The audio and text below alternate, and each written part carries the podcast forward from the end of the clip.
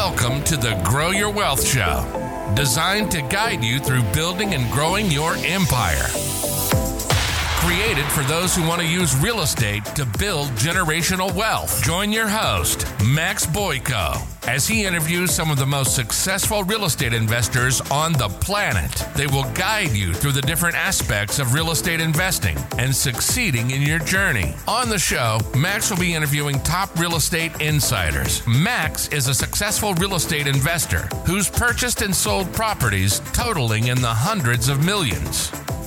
Now, he's bringing all of his experience to you. Grow Your Wealth Show brings you new episodes every Monday and Thursday. This show is brought to you by Optimus Capital, the leader in funding real estate investors nationwide. Let me ask you, would you like to succeed in real estate beyond where you are now? Do you have questions and don't know where to start? Would you like to learn from a veteran investor? Then you're in the right place. This podcast is designed for you. Now, here's your host, Max Boyko.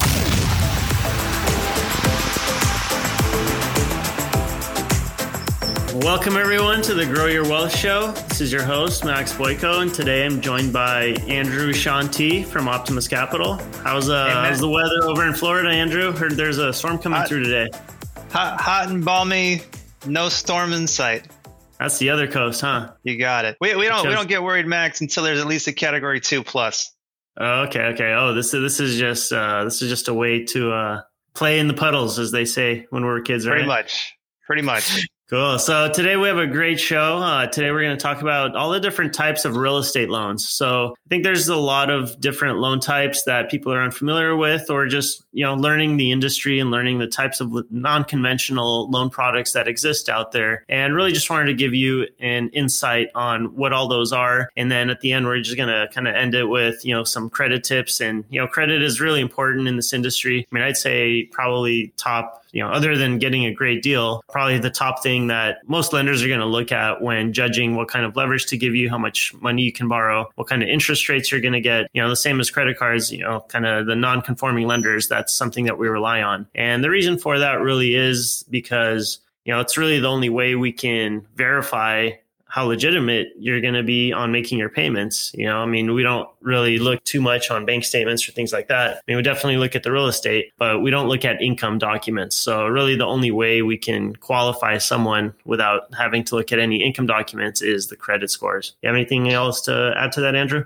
Yeah, to Max's point, you know, it's really important that I think a lot of people have a misunderstanding when it comes to hard money loans, that it's it's strictly based on the the quality of the deal. And while the the quality of the deal is is, you know, uh, hugely important, the ability to show that you're going to repay back that loan or follow through with it is what's going to get you the money at the end of the day. So you have to have a good game plan. You have to have a good asset. You have to know what that asset's going to be once you're done with it. But at the end of the day, you have to be able to demonstrate that you pay your bills. So, you know, it's one of the big misconceptions in hard money is that uh, credit's not important. That's simply not the case. That's more of a private money loan with friends and family, probably because they just don't know better. You know, that that's something they should be looking at. But the, the credit's definitely kind of uh, part and partial to getting these loans done effectively for yourself. Absolutely. Yeah, actually, I think you hit the nail on the head with that one. That's kind of where I see people that have bad credit, or they're trying to get, you know, one hundred percent financing. You know, I'm like, oh, that sounds like a friends and family loan. That's um, anytime you're trying to, you know, approach a lender that has structure, that has underwriting, that knows how to evaluate a deal, because, you know, at the end of the day, purpose of a good lender isn't to take back the property. And we want to make sure that if we are providing a loan, that we're not going to have to take it back. Yeah. I mean, there, there are lenders out there. I mean, they're kind of more like sharks, and, you know, they'll usually charge an outrageous interest rate. You know, they'll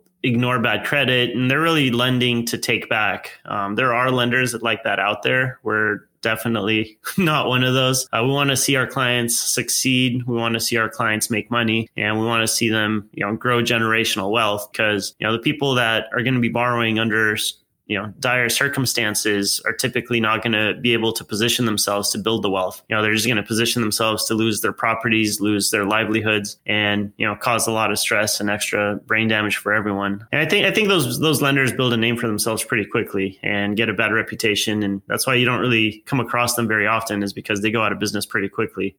I think it's critically important that whoever's handling, you know, the, the back end of your financing is a critical part of your team, and that you want to make sure that they've got your back and, you know, making sure that you are accomplishing your goals and kind of increasing your net worth. On that note, you want to make sure that whoever you're working with is able to give you quantifiable advice, which is going to help you in the long run. And so Max had mentioned the credit aspect of things. If you're in a situation where you have troubled credit right now, there are times when, depending on the quality of the deal, we do have the ability to get those loans done. Or if it's simply a situation where we can't just because the credit's not high enough, you can always bring on a partner. Or if a partner's on an option, you want to make sure that you have you have meaningful steps that you can take to kind of get where you need to go so that you can start getting into the real estate game and start investing. Yeah, no, absolutely. So fi- finding a good partner, I think, is critical in this business. And, you know, definitely you can find a credit partner. You can find an equity partner. You know, there's, you can find a construction partner. I know all the deals that I've usually done in the past, I would actually partner up with a contractor and get him to invest some of his money into the deal, you know, usually five to ten percent of the purchase price. And then they get to share in the profits. So for me, for me, that solved a big puzzle of, you know, having to babysit subcontractors or running around, and even giving up fifty percent of the profit is worth it because, you know, number one, he's coming in with, you know, most of the down payment. But number two, that takes the stress off of our shoulders about having to manage the project. So, you know, strong partnerships are definitely critical in this industry. With that, I just kind of want to get into the actual topic uh, that we're talking about today. So, you know, there's different types of loans. Like, you know, the first one I want to really start with is the one that everyone's probably familiar with, which is conventional loans. You know, so these are just kind of standard bank loans, you know, Fannie Mae, Freddie Mac. You know, they have their advantages and they have their disadvantages. I'd say the only real advantage is that their interest rates are typically lower and they'll do owner-occupied loans. You know, the, there's some really big downfalls, though, with that. So one of the big downfalls is they're always going to require uh, global debt service. So if you're not familiar with global debt service, it's basically when a bank, they look at all the properties you own. They look at all the debt that you have, and your new payment has to be below a certain percentage of your income after all of those other expenses are paid. So basically, all those expenses are going to be taken out of your income. You know, they call it debt, debt, debt income, uh, D T I. I haven't done conventional loans for so long.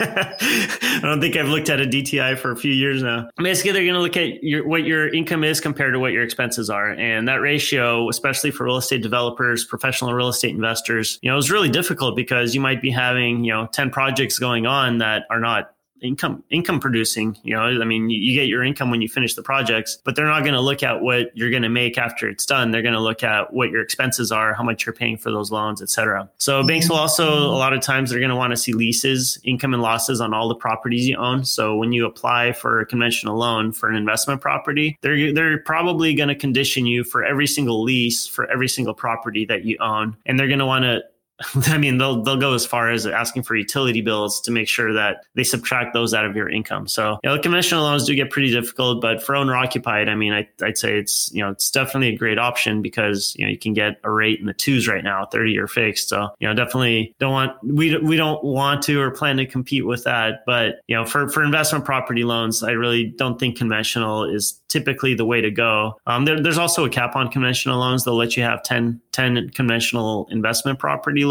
typically with Fannie Mae, Freddie Mac, uh, and anything past ten, basically, they're not going to qualify. You have to get a commercial loan. And that's kind of where we come in as Optimus Capital to be able to provide. Any, anything you want to add on conventional? Yeah. So also when you're looking at a conventional loan, if it's something with Fannie, Fannie and Freddie, the, the time to funding of the loan could be considerate. So I know, uh, for instance, I was looking at uh, one of the U S D A loans the other day for rural properties. It says on their webpage that minimum is three to six months to fund that loan. So if you're in a situation, I don't know of too many sellers that are going to give you three to six months to close on a on a purchase of a property. So if you're you're trying to get a good deal, good luck. Good luck trying to convince a seller to, you know, hold off on selling that property while you just kind of deal with what's required on the government side to get approved and actually get the money on that on that transaction. So, you know, one one of the one of the the, the really huge pluses about hard money and private money in the first place is speed of execution. Because we don't need to verify everything. We don't need bank statements. We don't need to verify income. We don't need to verify job history. We don't have to go through all of the brain damage that if you've ever gotten just a purchase a home comes up in underwriting. That's not part of the process. Process is, do you have the ability to pay for it? Do you have some cash in the account? Is your credit good? Is it a good deal?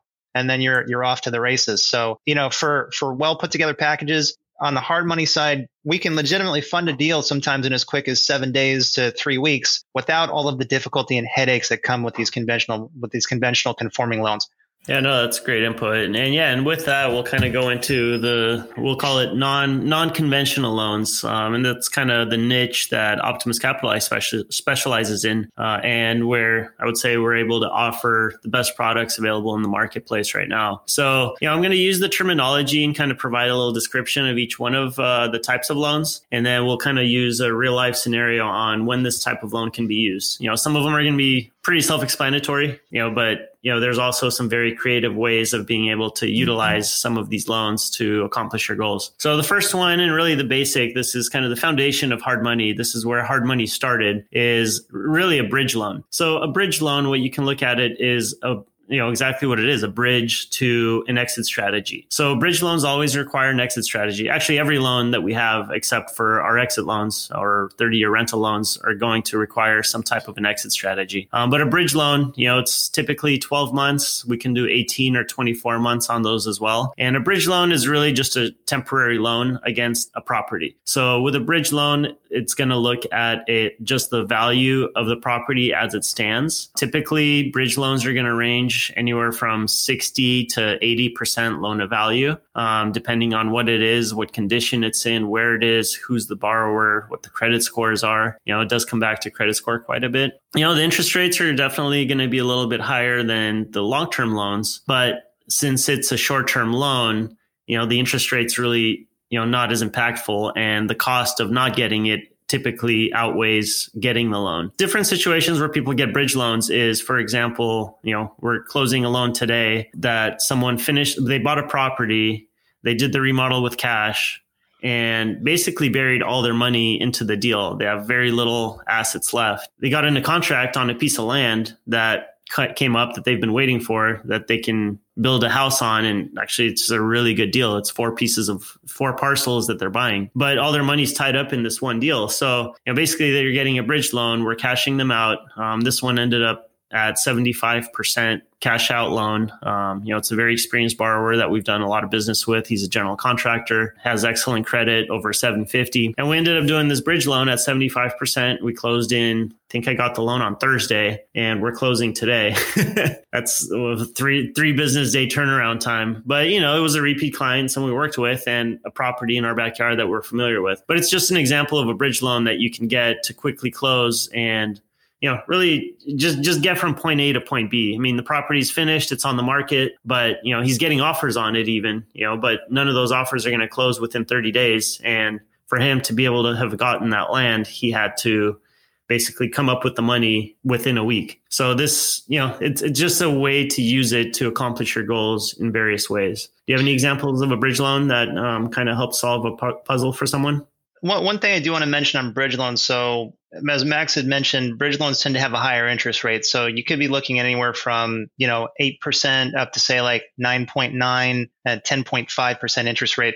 These loans are designed for a holding period of, you know, typically around one year, their interest only. And so as an investor, it's important to look at, you know, what you're getting for your capital. So if it's a one year loan, but you're getting in and out of an investment in three months, you're not actually paying nine percent, ten percent, ten point five percent on a loan. You're only you're only holding onto that loan for a few months. So you're only paying a portion of that total interest rate. You know, mo- most rehabs are only going to take you, say, sixty to ninety days to kind of, if, if you have the proper team in place or you know what you're doing, to kind of get in, get out, get it to market. And so it's all about speed of execution. So you can get in, get your money, put it to work, take your profits, and then go into the next deal. Yeah, I mean, that's that's really the name of the game right there, is speed, speed of execution, getting in, getting out, and not not letting it carry on, you know, holding your team accountable on the transaction. Cool. So, and then the, ne- the next type of loan, it's a fix and flip loan, which is actually like a subcategory of a bridge loan. So bridge loans, you know, it's kind of like a very general category, um, but there's standard bridge loans, but then there's the fix and flip bridge loans. So fix and flip bridge loans, I mean, they'll typically go up to ninety percent of the purchase price, one hundred percent rehab, you know, again, subject to credit scores and experience, but anywhere I'd say, you know, anywhere from seventy-five percent of the purchase price to ninety percent of the purchase price is kind of the range. Um, if they're lopsided where, you know, the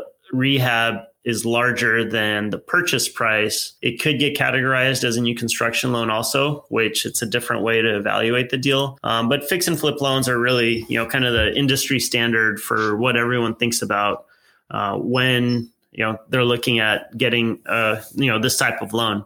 One thing to look out with with fix and flip loans is, you know, the big thing that we're going to look at is what the after repair value is. So most of these loans are going to get capped at seventy to seventy-five percent of the after repair value.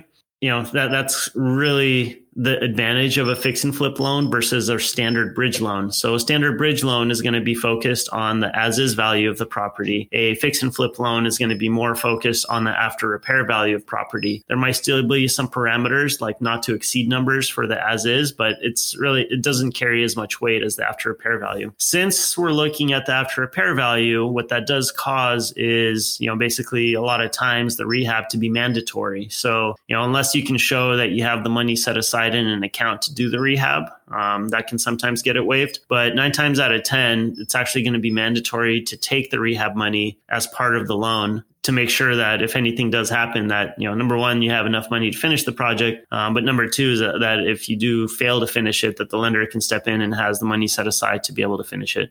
Yeah. So for, especially for first time investors, just to make sure that, you know, you're, you're clear on how these loans work. So when you, I know Max had mentioned, you know, a ninety, one hundred, right? So for someone who has the, the credit, you know, a seven twenty plus credit score, we'll fund ninety percent of the purchase price, one hundred percent of the construction rehab costs, up to seventy to seventy-five percent of the after repair value. So in that particular situation, the investor has to come to the table with the ten percent down, the closing costs on the loan, plus whatever the closing costs are on the potential real estate purchase side, if it is a purchase. And then they have to have enough money to actually fund the first part of the construction rehab. So lenders aren't going to take the risk in giving you the money up front for the construction rehab, not knowing whether or not you're going to take that money and run with it. Or, and you know, so the, the money is there for the project to get done. So that's why it's structured that way in, in, you know, the, the hard money space. So when you're kind of figuring out, do I have enough money to do this deal?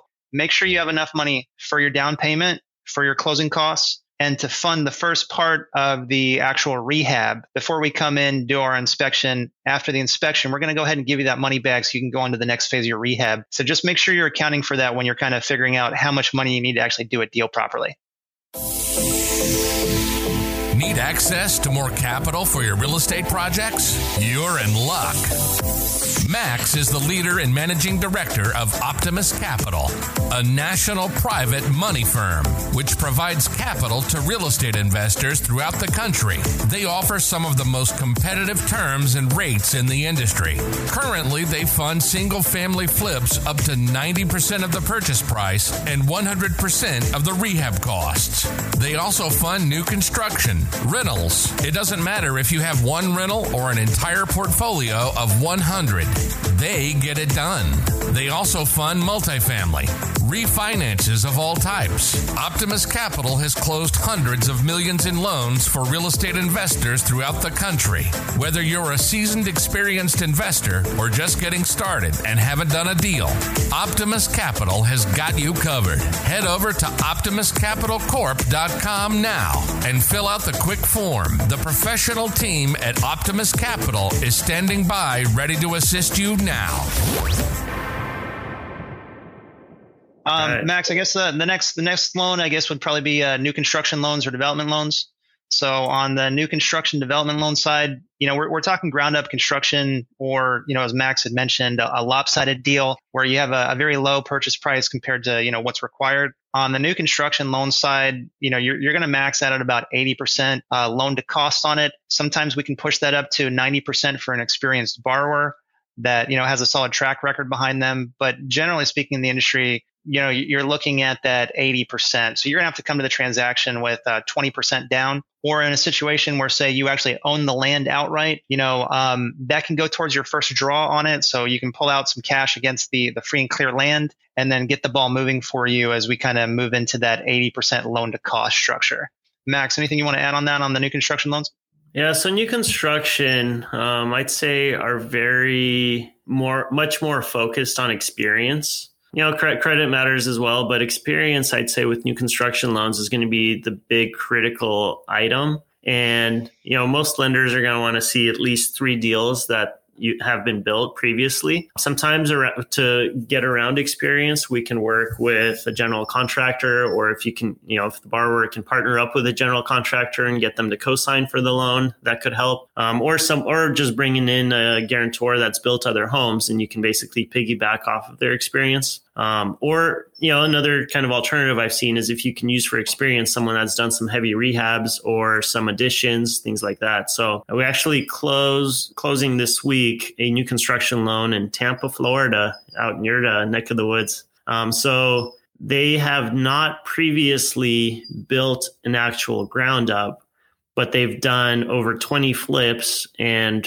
three of those were over two hundred thousand dollars renovation budgets. And their budget for building this house, they're building a small home to get started and kind of get their feet wet, was like one hundred eighty thousand dollars. So, you know, like, hey, this new construction loan is actually less than some of the rehabs you've done. So, you know, there's there's ways to kind of get around it on the experience side by being able to, you know, use those types of factors to offset it. We actually got it approved at eighty-five percent loan to cost. Um, but it is a borrower that we've done, you know, fifteen other loans with, and, you know, we've never had any collection issues. So from that aspect. So a borrower with, you know, experience in other areas other than new construction, but if they've done some additions or some heavy rehabs, or they're a general contractor that they can show they've built stuff for, you know, other clients, you know, we can usually quantify that as experience. If they don't have actual ground up experience, they might get a little bit of a haircut on the leverage. Um, but, you know, I, I'd say the experience, and then the market also is going to play a big role. The institutional capital that's behind construction loans right now is very sensitive to where those new construction loans are being done. Um, they want to see, you know, typically high population metro areas. You know, getting construction loans in a rural area is probably going to be very difficult unless you're willing to take, you know, like sixty, sixty-five percent loan to cost. Um, so there, there's kind of offsetting issues there, but you know, typically to get kind of the best loans in the industry, you want to be in a major metro area with, you know, good growth numbers for population, for um, real estate growth. And that's usually going to offset the risk um, to get kind of that higher leverage. Uh, I've seen new construction loans approved as much as ninety percent of the cost. It does get a little pricier. You're going to pay more in points because, I mean, basically at that point, you're, you know, you're getting a mezzanine piece or, you know, an equity piece from the lender. So, you know, they're going to charge you more for that. And a lot of times it's still cheaper than actually having to go out and fundraise and find an investor that's going to do it. I'd say to get that ninety percent, I mean, you better have at least one hundred projects in your pipe, in your uh, in your track record. So don't go in expecting any kind of numbers like that. Typically, you're really in that seventy-five to eighty-five percent range, uh, depending on experience, credit, and the market that the project is going to be in. So the development loans is kind of an offshoot of new construction loans. So the development loans is kind of pre-construction. It's putting in the site utilities um, or the site improvements, the utilities, the roads. Uh, a lot of times these become very expensive. And honestly, I recommend, you know, raising cash cash or capital to be able to get those. Uh, for larger deals and for very experienced developers, I mean, we, we do have a great arsenal of investors that do like those loans. You know, you're not doing those unless you have at least a few million dollars in your bank for liquidity, because, you know, it's a, a very seasoned developer once taught me uh, one of the main rules in development is it's always going to take longer and it's going to cost more, even after you already expect it to cost more. So, you know, it's always going to cost more than what you think it's going to cost more of. So, you know, it's, and lenders know this. You just really, for development loans, you're really going to have to have some very strong assets and experience to be able to qualify for those. But there are some options available. And Andrew, I think you're uh, you're working on a few development loans now, actually. Is there any kind of insight you have on those? Yeah. So as you said, uh, kind of the, the name of the game is the the pre-development costs. So I, I've got a, a couple projects that are larger for developers that just got in a really good deal, where you've got, you know, two hundred seventy homes or, or even twelve hundred homes that they're looking to build as part of a master plan community. The the bigger part of that is putting the inroads, clearing the lots, and just doing doing the work necessary to be able to actually get to the point where they can go vertical or where they can sell that lot to an end investor and start retiring some of that debt. And so, again, it, it's also critical that who you're partnering with on the back end understands that neck of the industry and, and kind of has a thorough understanding, because as Max said, it, it's it's a perilous game. And so a lot of lenders won't come in until you have your entitlements in place on it and an approved project. So most lenders will not take entitlement risk, which is that it's, it's zoning is already in place, project's already been approved, so that the, the lender is already coming in basically on a, a project that's been approved by the government, by the community, by the, the counties, and is is ready to go. I mean, today's Tuesday. I've got a couple projects up in Jacksonville, you know, sixty-one, sixty-two townhomes. Lenders won't come in into the transactions until they, he's actually got his uh, his his committee hearing. Uh, no, no expectations that he, he won't get approved, but he's just been kind of front front loading all of his expenses until he kind of clears that hurdle. And then once he clears that hurdle, uh, there, there's a, a whole cadre of of uh, investors that we have available for him that that want to fund those deals ASAP. Uh, once that development risk is taken off the table, then yeah, no entitlement risk, I would say, is definitely something lenders shy away from. I know a lot of examples, like in two thousand eight when the big crash happened. You know, land went you know from being worth millions of dollars to being worthless and getting auctioned off for one hundred thousand dollars, two hundred thousand dollars. Yeah, actually, that was a great time to be buying it. And land values really didn't recover until ten years later. So, you know, that's kind of the big reason why pretty hard to get a land loan is because when the markets shift or adjust, you know, house prices might fall twenty, thirty percent. Land is going to fall ninety percent because it's, you know, no one wants to buy it because they don't want to pay the taxes because they can't do anything with it. It's not worth anything. So just kind of keep that in mind. You know, land loans are pretty difficult and probably out of question unless it's getting ready to build something or there's a project already approved for it. But anything that's going to require an approval or you know, kind of a entitlement process is pretty, pretty difficult. So the next thing, and Andrew, I know this is like really your specialty and your cup of tea, um, is these rental loans. I'd say, you know, we used to be doing, you know, seventy, eighty percent of our loans used to be fix and flip loans, where now probably eighty percent of our loans are rental loans. Um, do you want to dive in and kind of maybe talk about the different type of rental loans, uh, what the options are, and some of the challenges or and advantages of getting them? Yeah, so the, the rental game has really changed as a result of your short-term rental market, you know, your Airbnbs, your your V R B Os, and kind of the the new profit model and potential that has come to the forefront for real estate investors that have only been doing long-term rentals on their property. So let, let's let's quantify real quick. So you've got a long-term rental, which is you've got an investment property, you fix it up. Now you've put in a, a single family into or a, a single tenant in place that's now paying you rent on that every month long term. So you've got, you know, just a, a stable traditional tenant in place who's now covering your debt. On a long-term rental loan, you know, if it's uh, just a straight purchase, you know, we can do up to eighty percent of the purchase price of those loans. So the investor has to come to the table with twenty percent down. However, to qualify on a long-term rental loan, the, the rent needs to cover the debt service plus a margin thereof. You know, sometimes it's one point two, one point two five percent, you know, at least twenty, twenty to twenty-five percent of the actual mortgage cost to be able to qualify for those loans, which if you're buying a more expensive property or you've got a more extensive rehab cost on it, then you may run into a situation where if you're looking at a long-term tenant, the, the rent that you can get in that market may not justify the higher cost of the loan. You know, even if that loan is, say, you know, a four and a quarter, four and a half, you know, five percent, just because the market isn't there. So, and that, that comes up in an appraisal. You know, when you are looking at these rental loans uh, on an appraisal report for a rental property, there's going to be a market rent that comes up on the actual appraisal. And so that's going to be looked at during the underwriting process and potentially tank the financing of your deal if, if it's not strong enough or won't support the debt on it. So that's a long-term rental. Now where the game has really changed is on the short-term rental side. So uh, investors are now buying properties with the intention of not putting in a single tenant, and they're realizing that they can make a whole lot, a whole lot more money by buying these properties in areas and markets where they don't even live, putting a property manager in place, and they're giving up sometimes, you know, five, eight, ten, uh, eighteen, twenty percent of the property income to a professional property manager who's going to manage all of your expenses, manage your repairs, do all the marketing, uh, do all the bookkeeping on the back end for you, and just cut you a check every month, which is, is an absolute game changer because it's, it's taking all of the stress off of the actual property owner. And they're just now collecting a sometimes a serious check every single month on this property. Whereas before, I'll give you an example, had an investor who's, you know, looking up on the panhandle, and they've got a few different properties that they're buying right now. And they're, they're operating off of spreadsheets, you know, that they get for short-term rentals. Um, there's one property Uh, I'm looking at it right now. Purchase price on this is one hundred twenty thousand dollars. Their down payment is eighteen thousand dollars. However, their potential short-term annual rent is seventy-three thousand dollars a year. Whoa. With a thirty with a thirty percent with a thirty percent vacancy factor.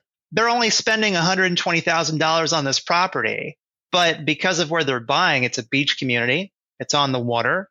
It's a, you know, it's it's a condo. It's just a, it's just a one bedroom. But in this particular market, um, I mean, so they're they're looking at a net operating income of forty five thousand eight hundred and twenty six. I mean, so they're. I mean, they're they're not coming to the table with much. They're coming to the table on this transaction with twenty percent down, and they're they're at over one hundred percent return on their money. So their their cash on cash return, looking at their numbers, is one hundred thirty-one percent return a year. Wow, that's amazing! Phenomenal. That what a game changer.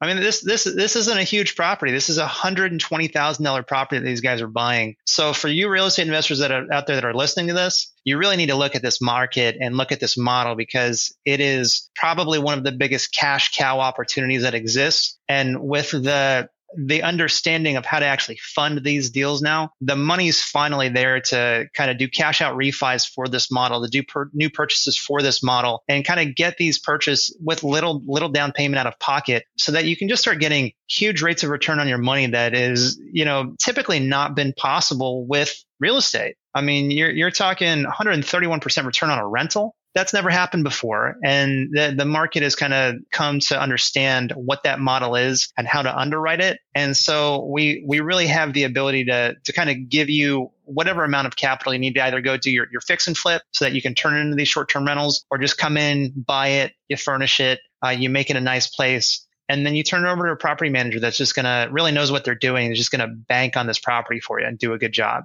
Yeah, the things to be careful with those short-term rentals um, that I found be issues is, you know, you got to make sure that the property, the zoning allows it, and that you're able to get it permitted. Um, it's kind of a gray area in some markets, um, but usually most of the counties actually have regulation on it. And what you don't want to do is have a short-term rental that you start, you get it listed on Airbnb or V R B O or wherever, you get one hundred people that sign up for it, and then the county comes over and shuts you down because you're not doing it legally. I mean, basically you're account's destroyed, and Airbnb is not going to restore your account. Once you get, you know, one hundred bad reviews, you, there's no like reset button. I mean, I guess you can use a different person. Um, you just really got to be careful um, and make sure that it's actually, you know, and, and from the lender side, you know, if we're using Airbnb qualify for the income, we're actually going to make sure that it's a legal area. And if you're more than one hundred miles outside of the, the location, if you live more than one hundred miles outside of it, you will need a professional property management company most of the time. So that's just kind of something to keep in mind. Another thing that you mentioned that I think is powerful is being able to use a fix and flip loan with ten percent down, get one hundred percent of your rehab financed, and then being able to refinance into a rental loan, either short-term or long-term, you know, rental. You know, you only have ten percent exposure, ten percent skin in the game after, you know, you get all your rehab financed. You know, it's pretty minimal. And, you know,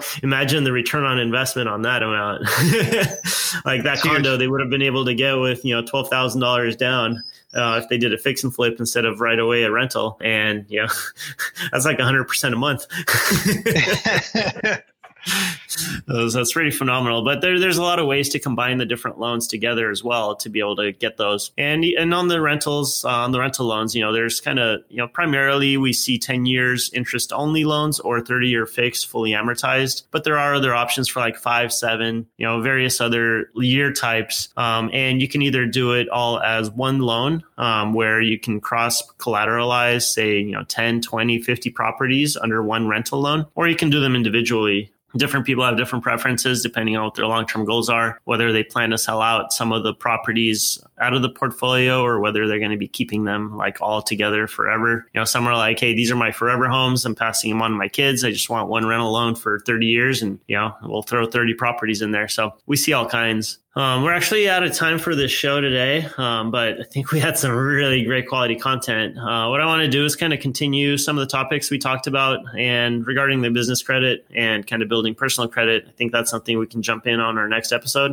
Andrew, will, will you be joining us on the next one? Absolutely. All right. So, you know, stay tuned for that. Uh, for the time being, you know, I think we covered a lot of great ground. Um, hopefully you guys learned some, some excellent content, and are going to be able to utilize this to grow your empire, expand your real estate holdings, and build generational wealth. Thank you all for joining us, and stay tuned for our next episode. Thanks for tuning in to Grow Your Wealth Podcast, brought to you by Optimus Capital. If you liked this episode, be sure and follow and subscribe. You can listen to every episode on all major platforms. Have an interest in being on the show? Reach out to optimus capital corp dot com slash show to access the resources mentioned in each episode. Until next time, remember to use real estate to build generational wealth.